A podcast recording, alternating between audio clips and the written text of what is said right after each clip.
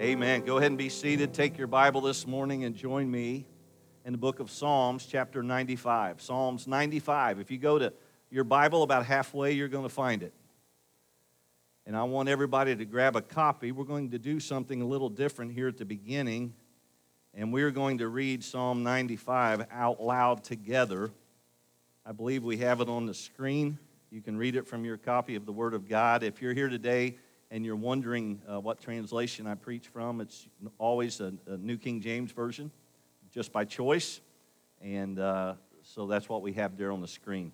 So here's what I want us to do. You know, as we worship the Lord, uh, in the Old Testament, they would stand when they read the Word of God.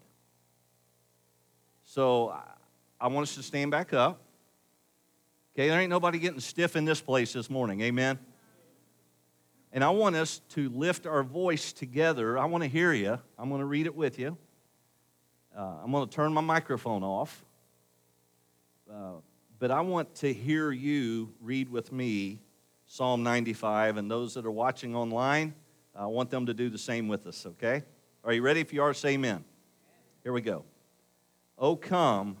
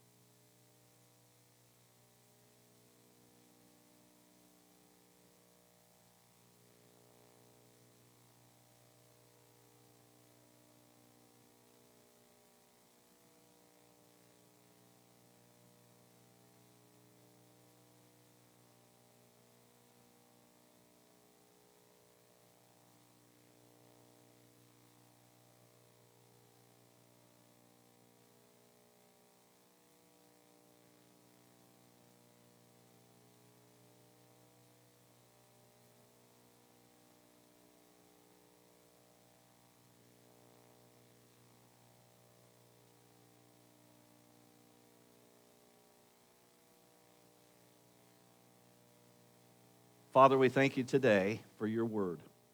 We pray that your Holy Spirit would use it one more time this morning. Speak to us, God. Help us to hear. Give us ears to listen and open hearts to receive. In Jesus' name, amen. Go ahead and be seated. There's nothing like being your pastor, preaching a message and have the understanding in my heart that someone has made a decision during the week and their plans are to come forward at the end of the service. There is nothing like that. There's expectation in my heart. I look forward to the invitation. Uh, I look forward to movement. Now, sometimes folks have uh, every uh, intention of doing that and they, and they don't follow through. And you're not going to hear me from the pulpit say, Hey, Ken, I thought you made a decision, you're going to come forward. That, that, that's, not, that's not, that's pressure. But what an invitation is, is an opportunity to respond in obedience. And some of you say, Well, Brother Greg, I feel pressure all the time. I want to, I want to ensure you and assure you that the pressure that you're feeling in your spirit is not from the preacher, that's the Holy Spirit of God. That's the Holy Spirit of God. And listen, God loves you so much that He speaks to us in a way that we can understand and that we can even respond to. There's nothing quite like seeing decisions.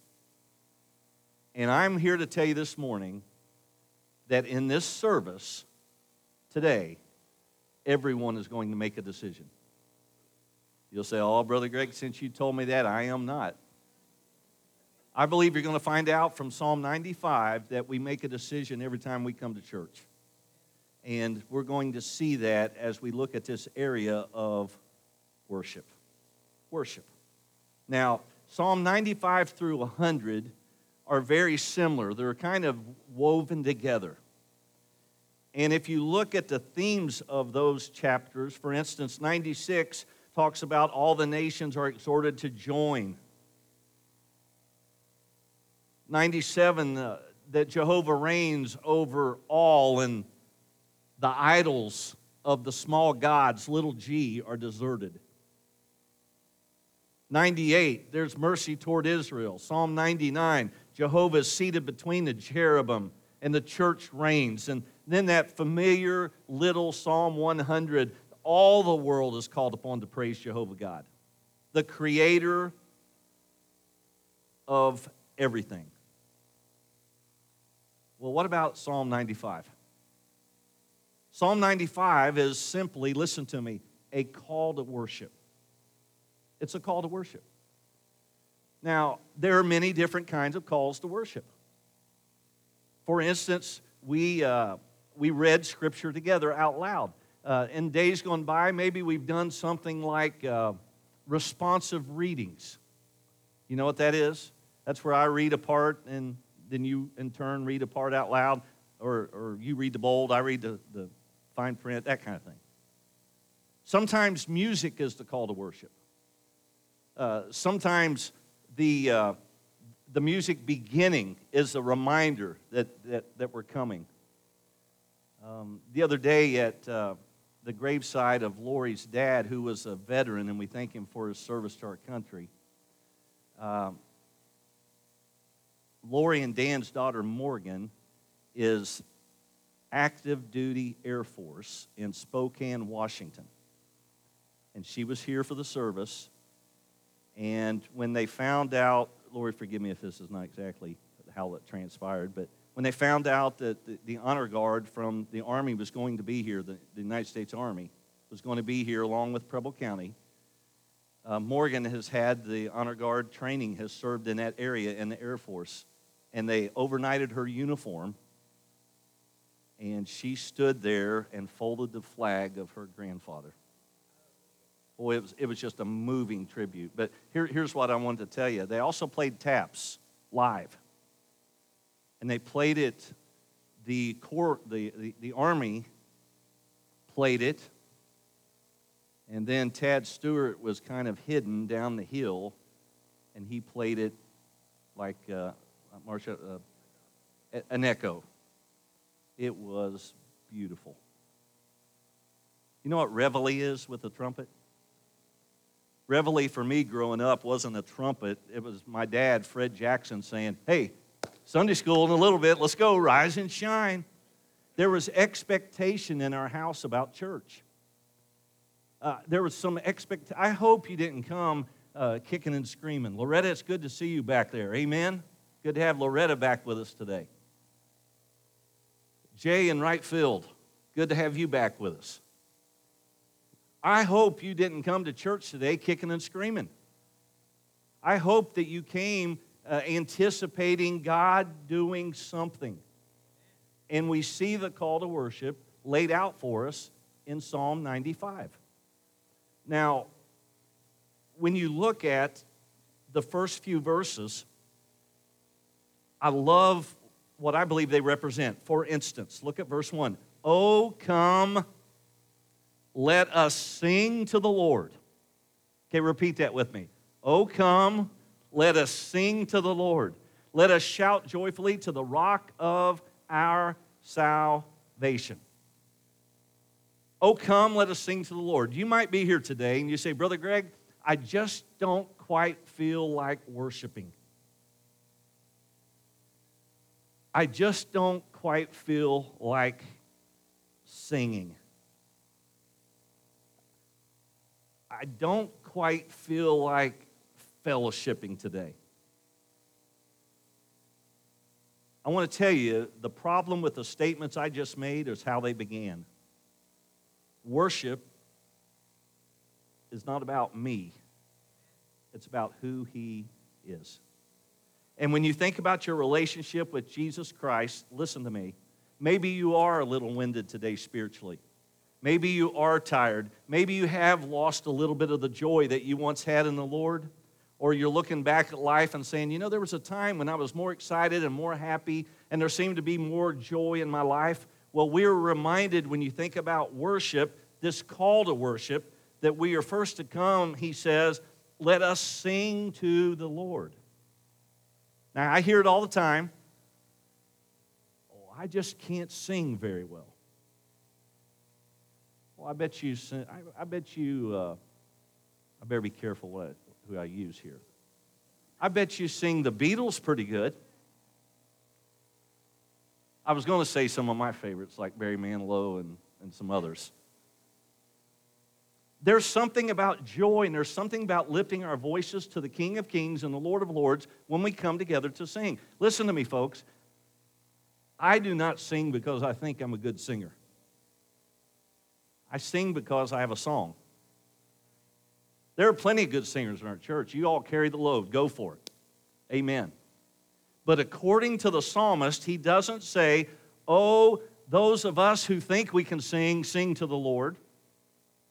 Those of us who have good voices sing to the Lord. Those of us who've been in choir for a long time sing to the Lord. Those of you that read music sing to the Lord. Let me tell you something. He says, Oh, come, let us. He talks about a multitude of coming together. Let us sing to the Lord. And if you're following your outline, here's the first thing that's called corporate worship. Corporate worship. So, being gathered together right now is corporate worship. And we have the privilege to lift our voices together in one accord for the glory of God. Amen? Richard Smallwood wrote these words You are the source of my strength, you are the strength of my life. I lift my hands in total praise to you. That's a song, it's a familiar song we sing. What are you saying, Brother Greg? Worship, according to the psalmist, is all in. All in. We, uh, we, we were, seemed like we drove to Dayton five times yesterday. I was in Eaton again, and lo and behold, there's that farmer's produce stand. Every time I go by that, I say this to Renee. Boy, I bet those watermelons are good. And that's the end of the conversation. That's the kind of conversation that my dad has with people. Just talk about, you know what I mean? Just, boy, that looks good. Look at those flowers. Look at, and every time Renee says, I wonder how much they are. And that's the end of the conversation. It seems to me that if I really want it, I would pull the car over and at least walk up and, and look at it, right? And as my dad would do, thump it a couple times. What, what that means, I have no clue. And, and uh, at least I would make an attempt to get what I'm talking about. If you're with me so far and you have followed the watermelon illustration, say amen. Listen to me, folks. Worship is a target. Worship is, is active. Worship is coming together today knowing what we're created for, and that is to glorify the one who has created us, King Jesus. What are you saying, Brother Greg? The target is King Jesus. That's who we're here to worship. I'm not here to preach your favorite sermon every Sunday, and we're not here to sing your favorite songs every Sunday in the style that you like. Worship is about Jesus. And and there are some things that I've had to grow into, maybe you have too in life, and that things you didn't like when you were young, but now you do. Can any of you think, think oh, you know, I, I grew into that. For instance, and you would never, you would never guess this one in a hundred years. Growing up, I did not like mashed potatoes. My mom will tell you. Now I can't get enough of potatoes. If it doesn't have a potato on the meal, it's like, okay, where's the food? Like, what are we going to do here? Are you guys with me? You remember when your country parents prepared a dish and there was no meat on the table? Like during uh, harvest season, corn, uh, fresh corn and all these vegetables. Anybody with me on this one? And I, and I, had, I, had, I had the boldness to ask mom, Mom, where's, where's the meat? And then she gave me the lesson on being raised in the South. And this is, oh, this is good stuff. This will be good for you, make you a better preacher. Eat all you can. Okay? Listen to me. The target is Jesus. So when you think about worship and you think about corporate worship, if we leave and you're talking more about Christ and what Jesus is doing in the lives of people, you've hit the target. If we leave and, and we some talk, somehow talk more about me or the music or something else, we're not hitting the target. Several years ago, I bought a pistol, a handgun. And we were target practicing, and I, I never once hit the target. I mean, I mean, I wasn't missing the bullseye, I was missing the whole target. And I asked the fellow who I bought it from, I said, Man, alive, I can't hit anything. He said, Well, I failed my CCW three or four times with that gun. I could never hit anything either. One person said, If you fire at nothing, you'll hit it every time. And I'm afraid that sometimes we come into church and we're not focusing on the right thing. Now, I'm not blaming us, I'm blaming the devil who would rather get us off track, look at each other, and, and, and begin to think, boy, what's wrong, or what's happened, or, or, or what's going on, or what's up with them, or, or who's mad at who. That, listen, that's, that stuff is all of the devil to distract what God wants to do in the life of his people, in the life of his church. So when we come together, it's corporate worship. Now, I, some folks say this to me from time to time. Maybe on a Wednesday night when we're way down and somebody says, Well, where two or three are gathered, Brother Greg, there I am in the midst. And I want to say, Thank you for the service. Thank you for the message. But why should we ever apologize for worshiping King Jesus? Meaning that we can miss the mark if we're packed, and we can miss the mark when there's just a few of us. We have to decide. So he says, Oh, come, let us sing to the Lord. And I, and I know how it works. I'm not singing that new song. I don't even like it. I'm not, I'm not singing those old, those old hymns young people might want to say. No, uh, listen, you're, you're, you're, you're revealing far more about yourself than you are these songs. What you're saying is, King Jesus is not worthy to be praised through that song. That's what you're saying. The Bible says, let everything that has breath praise the Lord. Amen? Let everything that has breath. So we come together. It's a call of multitude. Let us sing to the Lord. Let us sing to the Lord. Let us shout joyfully to the rock of our salvation. And the rock of our salvation is none other than King Jesus himself. And the good news is today that we have a reason to come together. That is to glorify and praise Him. And we have a purpose when we get together. The psalmist says in Psalm 122, verse 1 I was glad when they said unto me, Let us go unto the house of the Lord. Now, you might be here today and you didn't want to come to church. And your spouse or your mom or dad said, Yes, you are. And they made you come and they made you get here. You ought to praise God. One day you will. You'll thank the Lord for a parent that made you come to church. Don't you stand around and negotiate with your teenagers and your, your little ones. You get them ready. They mark, listen, listen, as Fred used to say to me, hey, uh, I forgot, who, who, whose house is this? Who's the parent? Folks, there's nothing wrong with, with leading. You know what they find out a lot of times from rebellious kids uh, in, in school? A lot of times, Cody, it's give me some boundaries. Somebody show me that they care. Instead of letting me try to figure out life as an elementary or junior high kid. You see, worship today is corporate. Come, let us. And if we're not willing to worship the Lord corporately on earth, listen, heaven is going to be very, very uncomfortable. What do you mean? Well, the Bible says in Revelation chapter 4 the 24 elders fall down before him who sits on the throne and worship him who lives forever and ever. Many would believe the 24 elders represent the church. And they cast their crowns before the throne. So when we come together in corporate worship, there are some characteristics that make themselves known. For instance, there's unity. Amen? There's unity. We have the privilege, the Bible says, to use our voice. It's a privilege to worship the Lord with a song. It means that we're singing in the same direction. Now, uh, back in the day, you, you remember when we really went cutting edge as a church? I don't know how many years ago it was, but we began to use a transparency overhead projector. Do you all remember that? I went home and I thought, we have gone modern worship. And if you remember, Denise Wilson, uh, Denise Wilson was like Vanna White. She'd put one on, take it, put one on, take it.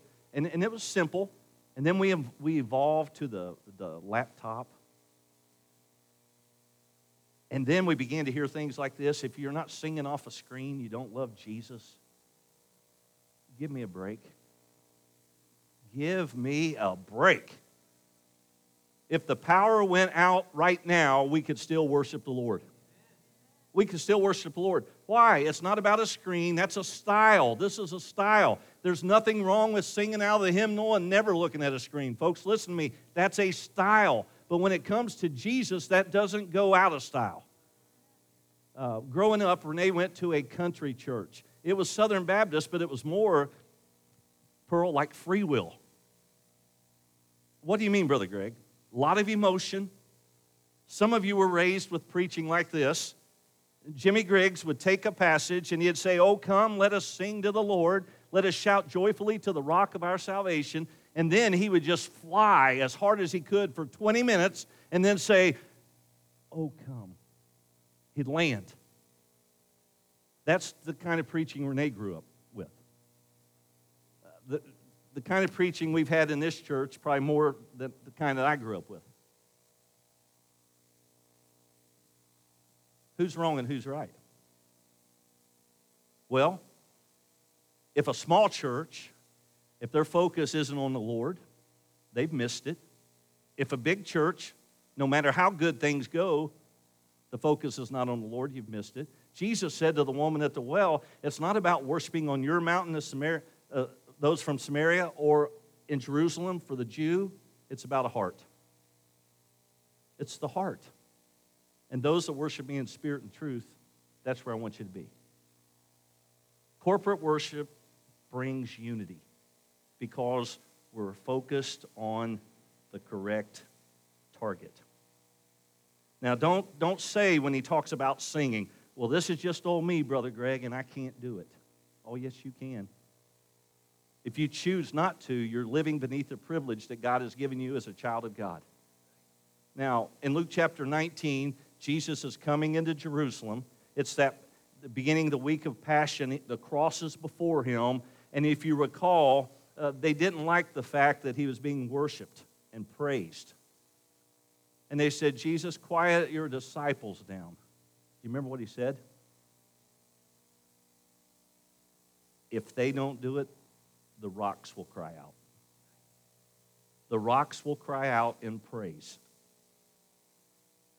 Real worship is when we come together and the focus is on Jesus. Anne Ortlund wrote this about worship. She said Christians can be grouped into two categories marbles and grapes. Marbles are single units that don't really affect each other unless there's a collision. Grapes, on the other hand, mingle juices. Each one is part of the fragrance of the church body.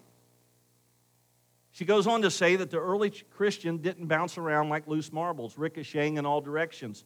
Picture them as a cluster of ripe grapes squeezed together by persecution, bleeding and mingling into one another.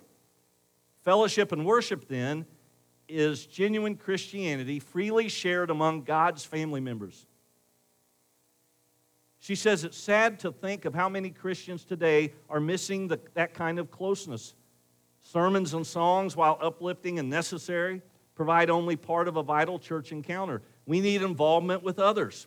If we roll in and out of church each week without acquiring a few grape juice stains, we haven't really tasted the sweet wine of fellowship. Oh, I like that. Let me tell you what we need in church.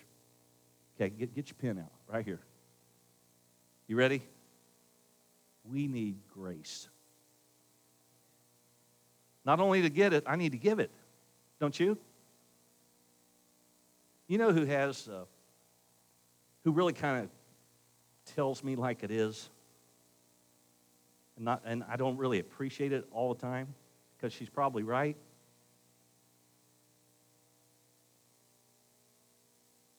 Stacy, our daughter. Like if I'm not loving Renee the way I should love Renee, Stacy's the one that says something, Dad. And, and what do I do in defense? Yes. See, I already know, right? I already know guilty. Folks, we need grace when it comes to our relationship with each other. It's not just somebody overlooking your fault, it's you not necessarily having to make a big deal out of somebody else's mistake. Right? Love covers a lot of tracks. Grace might be just what somebody needs, it might be what you need today. Maybe, maybe you're living in an environment where, or maybe you work at a job where everything you do wrong is reported. But very seldom is something acknowledged when it's done right. Be encouragers. So the first thing about worship, it is corporate. Secondly, you miss the mark if worship is not personal. What do you mean, Brother Greg? I told you that everyone in here is going to make a decision today. Worship is a decision you make. You're the only one that can worship for yourself. I can't do it for you. Your neighbor can't do it for you. It's a decision you make to take an active role in recognizing the place of Jesus in your life. Worship brings joy. Uh, it renews your spirit, one writer said, as sleep renews your body. It will affect everything about your life. Worship, when it is personal, will affect your conversation. It will affect your response. Write down a few words when you think about worship. Here's, here's the first one personal worship, expectation. Expectation. You've heard this said before. What if you woke up this morning and all you had was what you thank God for yesterday? Think about this. If I woke up this morning and all I had was what I thank God for yesterday, I would probably say for some of you sitting here, you would not be saved this morning because you didn't thank God for saving you yesterday. Some of you wouldn't have a family because you didn't thank God for them yesterday. Expectation is when you come to the house of God and I, I, think there's some things people deserve when they come here. Do, do you? I think people deserve a message from the Bible. Amen? The Word of God. I, I think people deserve worship done with excellence. Amen? I was thinking in the first service this morning, boy, how blessed have I been to pastor a church that's had good music the whole time I've been here. A lot of churches can't find a piano player. Thank God for his provision. Amen? Thank God for his provision. I believe uh, they should expect a, a warm welcome. Okay, let me tell you what not to do. Uh, Don and Bo, I, I think they were greeters this morning. I saw them out there. So that led them to be a little late getting into their seat. And when they came in there, lo and behold, somebody was sitting in their seat. Let me tell you what not to do. Not that I didn't see you do this today. Um, that's our seat. Let me tell you what we decided to do when we built when God built this building for us. There ain't nobody's name on any pew in this building. So quit acting like you own something. Getting a little quiet up here on stage. Get a little quiet up here. You all know what I'm talking about. And that's not an and that's not an issue. I don't think it is. If you're here and you're a guest and somebody acted like that, forgive us. Because that's just nothing more than the devil. Corporate worship leads to personal worship. When you personally worship King Jesus, listen to me. You're singing the song, you're looking the same direction. You're just glad somebody's here. Let me tell you what we're not going to get bent out of shape over. Back in the day, I would have. A guy come to church, got a hat on. Okay? Back in the day, I'd, I'd, I'd make him mad enough not to come back. Should we not be glad somebody's in church? We'll work on the hat thing later. Are you with me? My goodness, folks, listen, life is too short. I don't know about you, life is too short. We're at the point now in ministry uh, when we ask for help, like to move some pews, uh, we thank the Lord for the young guys who are doing the lifting. I'm plenty happy to step back and act like I want to tell them how to do it. Because you recognize they're in a season of life where now they can lift some of the load. When it comes to personal worship, nobody can lift the load for you. And I want to tell you, regardless of your age this morning, you can choose to worship the Lord. Don't let somebody, somebody else steal your joy. Be expectant when you get up and come to the house of God. Years ago, I did a revival in uh, Cincinnati. Started at 7 o'clock, Sunday through Wednesday.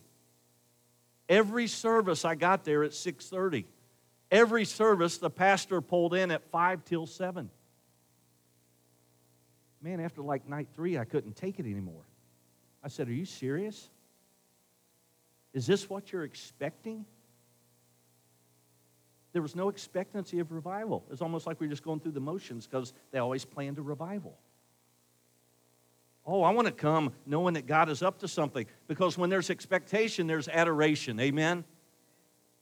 And worship is about participation. Nobody can make you do it, you choose it. Now, we know the Bible says one day every knee shall bow, every tongue confess that Jesus Christ is Lord. But God gives us this thing called life to make that decision now. Uh, number three, worship should lead to enthusiasm. Enthusiasm. It's not, we've got to go to church tomorrow. And, I, oh, and, and it's, it's kind of knocking me out of the early game and the tournament, and oh, I got to do this. And, oh, no. Folks, we live this, what we're talking about right here. You've got to choose, you're excited about the things that are important to you. You go home and just grill me as your pastor every, every Sunday, you're going to raise kids that are critical of the church.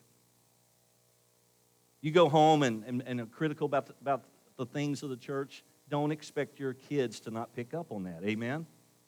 Worship should lead to enthusiasm. It's almost as if the psalmist is saying, there are some things that are easily identifiable that will draw you away from true worship. Let us do it with enthusiasm.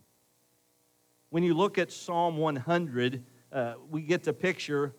He is worthy. We desperately need him. So when you join corporate worship,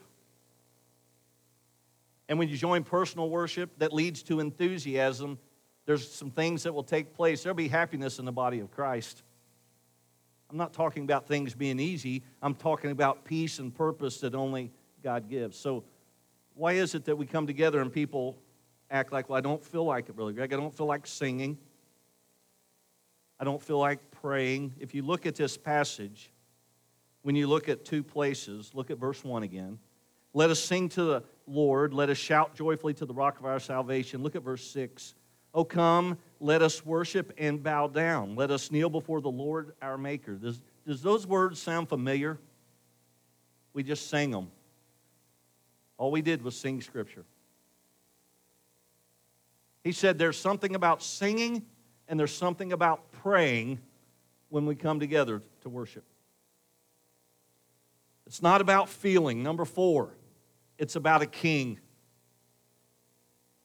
Maybe you're here today and you say, Brother Greg, I'd give my life to Christ, but I just don't feel it. Let me tell you something. The Word of God says that we need Jesus. The Word of God says we're sinners separated from God.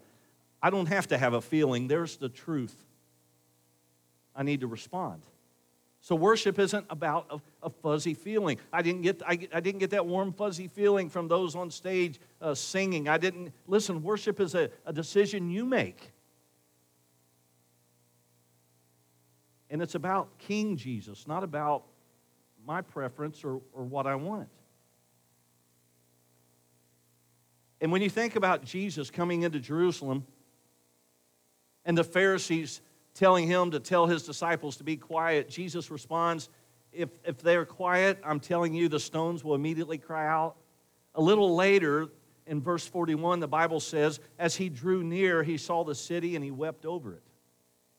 He wasn't weeping about the cross in front of him, he, he was weeping over lack of belief.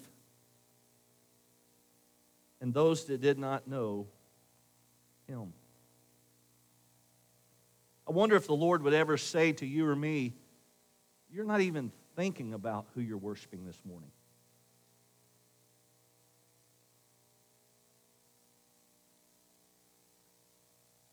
Our mighty rock, King Jesus, is unchanging and he abides with us. The Bible says he's a living God, and we are to what? Be grateful. Verse 6 Come, let us worship and bow down. Let us kneel before the Lord our Maker, for he is our God. We're the people of his pasture and the sheep of his hand. John chapter 10 talks about the good shepherd.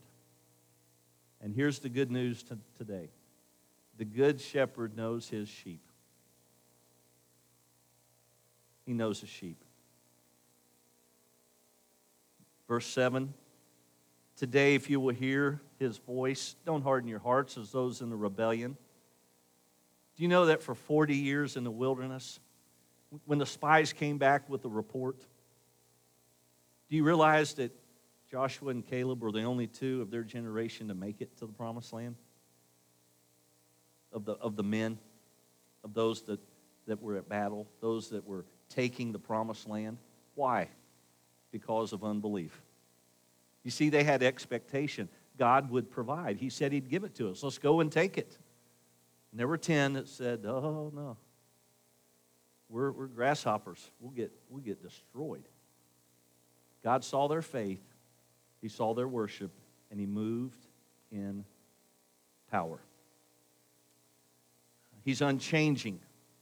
Uh, one writer said, perhaps the nations that surrounded uh, the Israelites thought that Jehovah at first was this small deity with a small nation.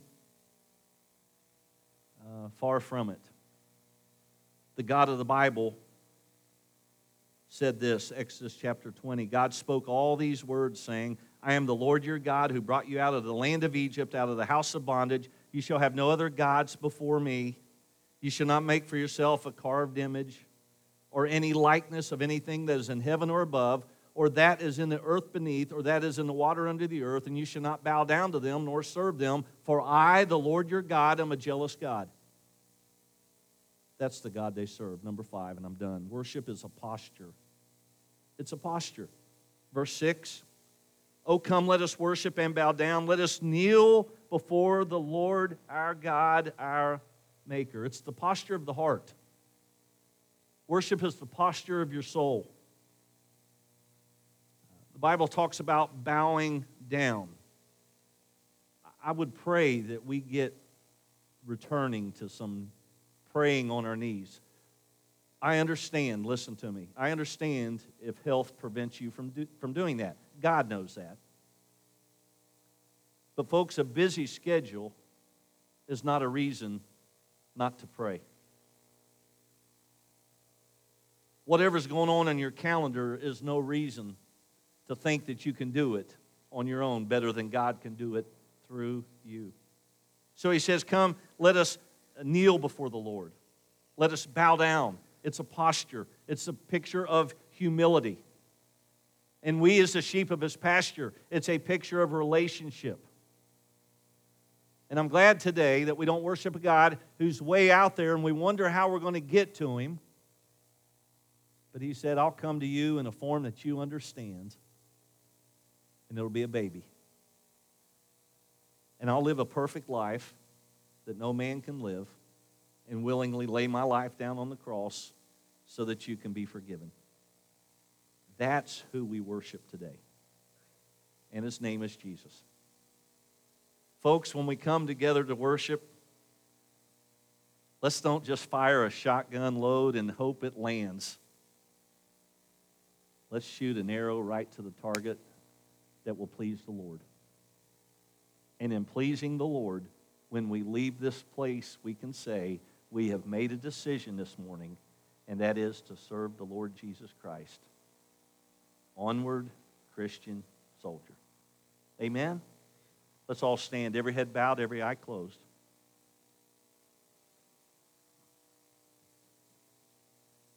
If you're here today and maybe maybe you, you say, Brother Greg, you start talking about worship and feeling. It's been a while since I've sensed the Lord speaking to me. How about right where you stand right now, you just ask the Lord to cleanse you? Ask the Lord to forgive you. Ask the Lord to revive your heart.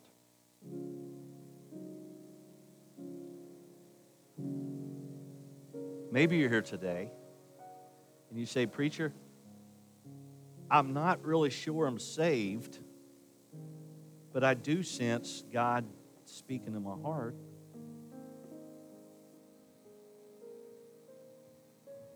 Then I'm asking you to receive Christ this morning.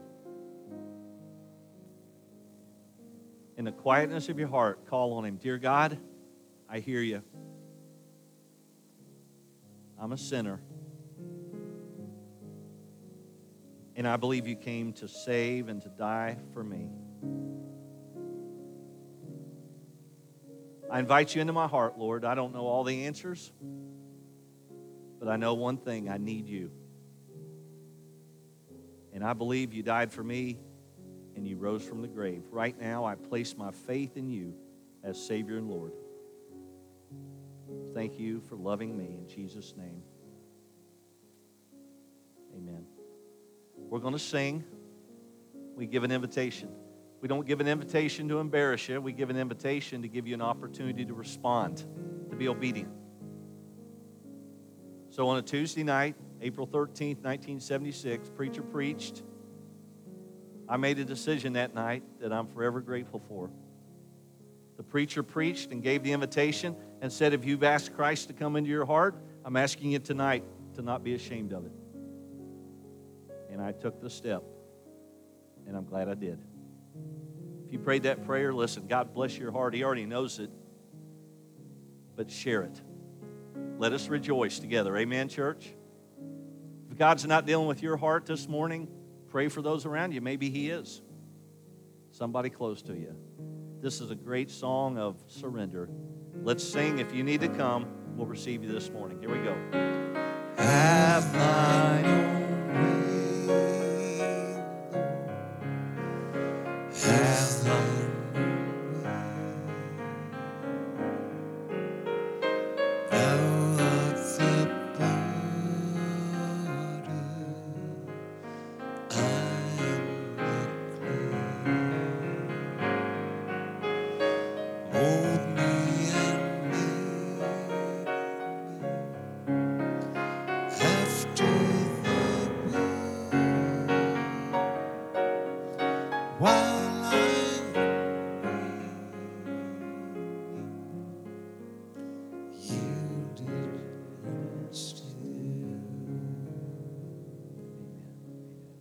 thank you for your attention this morning. And I think that's one part of healthy worship that when we come together, it's the main thing. He is worthy. Amen? He's worthy. Let me encourage you. I want to thank you for your faithful giving. Uh, two ways we give. One way is on your way out, you'll see the offering boxes there. And also, we have our website, uh, which you see in your bulletin. You can go directly there to giving, and uh, online giving has been a great blessing for us. So that's an opportunity there. Also, starting tonight in Anaheim, California, is the Southern Baptist Convention Pastors Conference. It will take place tonight and tomorrow, preceding the convention that starts on Tuesday. Around 145, you, you all have to help me with this, Pacific. Uh, keep in mind the convention will be on California time, so we'll be three hours back uh, so tonight, if you want to watch the 6 o'clock message, stay up till night, right? Does that make sense? They'll be on demand, I think, like tomorrow, that kind of thing. Um, the Sexual Abuse Task Force presentation and recommendations, I think, are going to take place on Tuesday at 145. So this is a big week. Like I said last week to the church, you're going to hear media coverage and you're going to hear things, and you'll say, well, I didn't know that. Uh, you just don't believe everything you hear. If you have a question, you ask me. Okay? So we'll praise the Lord for, I believe, uh, a healthy convention in light of difficult circumstances. Okay? I'm going to ask Ken if he'll come and close us in prayer. Uh, Ken Tillery faithfully preaches at the Truckers Christian Chapel up, up north of I 70. And uh, we appreciate him. And Ken, you close us in prayer. And if you don't care, pray for the convention, okay? Let us pray.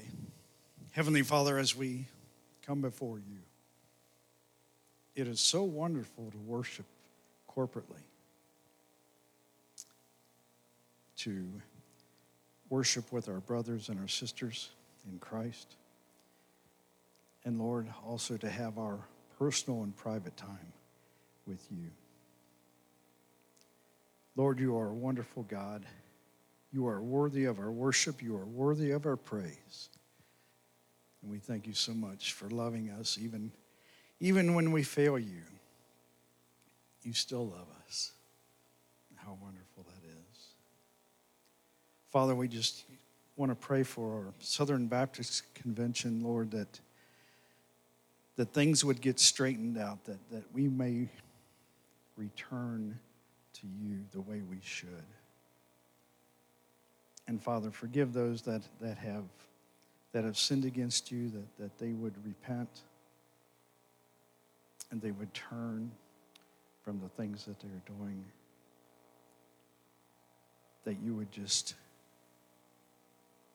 bless our convention to the point where we can worship you freely and that you would erase the guilty stains. So, Father, as we go from this place, Father, we're going into our mission field. And Father, when we speak to people, may they see Jesus in us. May they see that we are different than the world.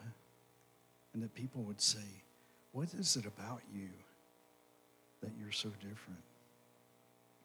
And Father, make us bold to speak for you and to tell the story of what you have done for us. For we love you, Father. These things we ask in that wonderful and precious name of Jesus. Amen.